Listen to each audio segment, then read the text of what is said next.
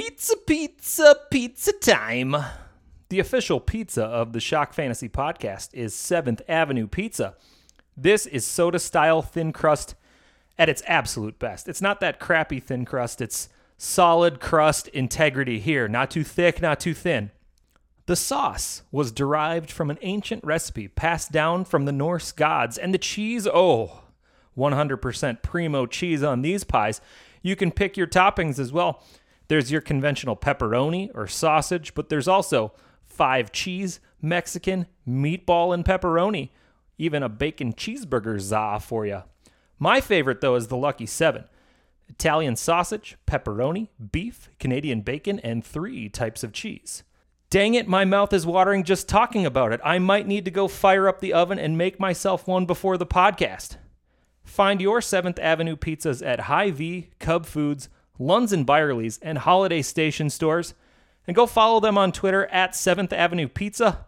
Let them know Shock Fantasy steered you toward their amazing za. Ahoy, Shock Fantasy fans. This is Matt Harrison, and before the show begins, I have 3 jobs for you. First, please take a look at your phone and hit the subscribe button on the Shock Fantasy podcast on your favorite podcast platform. Second, wherever you're listening, give me a rating and a review for the show. If you include your Twitter handle in the review, we might send you something fun in the mail. We do that periodically. And third, if you haven't yet subscribed to the season pass of Shock Fantasy, you should. You get 365 days of the Shock Fantasy Super Dash, which gives you stats and info to set all of your weekly lineups, including DFS lineups. The redraft and dynasty trade value charts, so you never get taken to the cleaners in a trade. Our waiver wire content each week, the Super Bowl, Thanksgiving, and NFL draft prop bet games, so you can make friendly wagers with your family and friends at the most important football gatherings. And preseason cheat sheets for basically every kind of fantasy football imaginable. You'd be getting those for next year now. All of that curated, color-coded data comes to you for only $40 for a full year. That's 76.9 cents per week. But if you act now and use the promo code AIRBEAR, you get the whole year for only $25. That's promo code AIRBEAR, AIRBEAR, for those of you who are brave spellers. Enter that at checkout and we'll knock off $15. Thanks for listening. On to the show. Now, first off, how would we describe Shock? Welcome to the fantasy. Nice. Nice.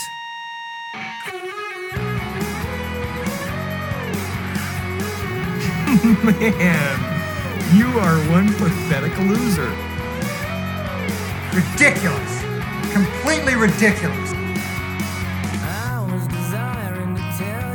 Hi, everybody. This is Matt Harrison, and this is the Shock Fantasy Podcast. It's Tuesday night, November 1st, and it was one of the busiest NFL trade deadline days, I think, ever. I think ever. I think there are 10 trades in the NFL today. Fortunately, we didn't have a lot going on in the waiver wire, and the trade deadline kind of really helped that this week. Other than that, it was a little boring, but as always, we'll start with the Todd Heap Memorial Injury Report. Yeah, baby! Yeah. I don't know why you'd be happy about that, Todd. Gus Edwards was dinged up on Thursday night. Seems like he hasn't been healthy in years. We have to keep an eye on Gus Edwards' health, and we'll talk more about that position a little bit later. Cooper Kupp injured his ankle in the final minutes of the loss to the 49ers. They think he'll be all right, but keep an eye on that one. Devante Parker left the game versus the Jets with a knee injury. Christian Watson had a head and neck injury. He's going to miss a few weeks. And Irv Smith Jr. is out for the rest of the season with an ankle injury. However, let's talk about some of the trades that just happened, I don't know, hours ago. Completely ridiculous. There was a couple ridiculous ones, like T.J. Hockenson to the Vikings, who replaces Irv Smith, and as a Viking fan, I'm a little bit excited about this one. Gives another really good receiving option, and I think that he legitimizes that position a little bit more than Irv Smith ever did.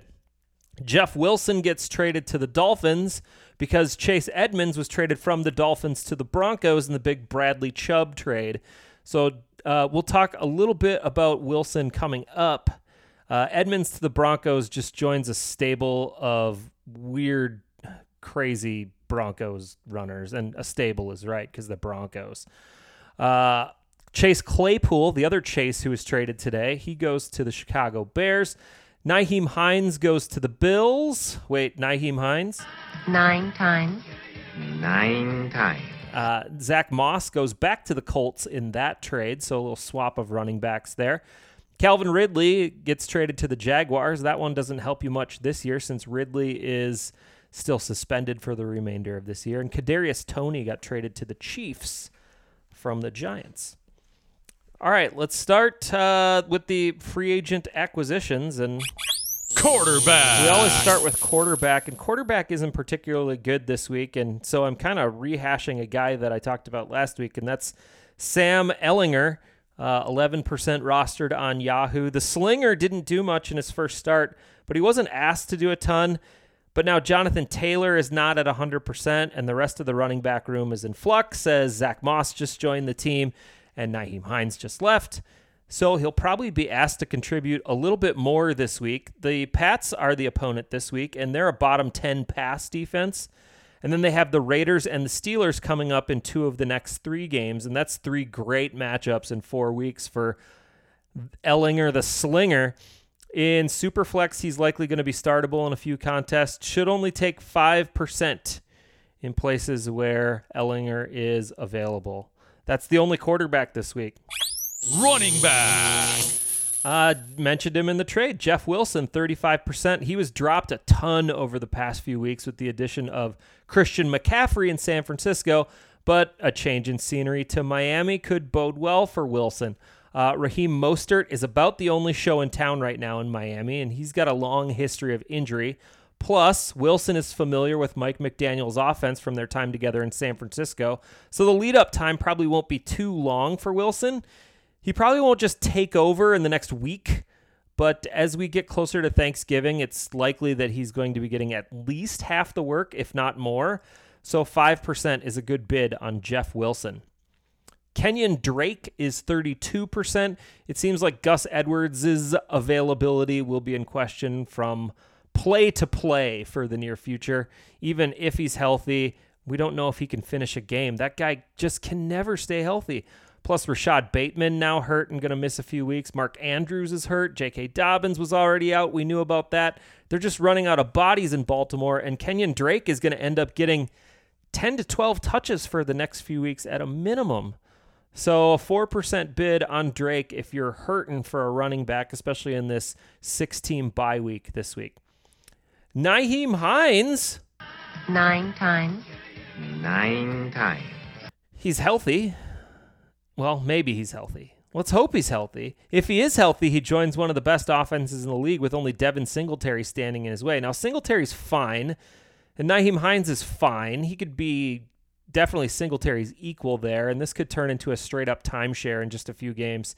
In PPR, I like Hines as a possible pass-catching weapon out of the backfield with Josh Allen, always creating time and space. I think there's an opportunity here. I'd throw 7% on Hines, and maybe he's a big contributor during your fantasy run.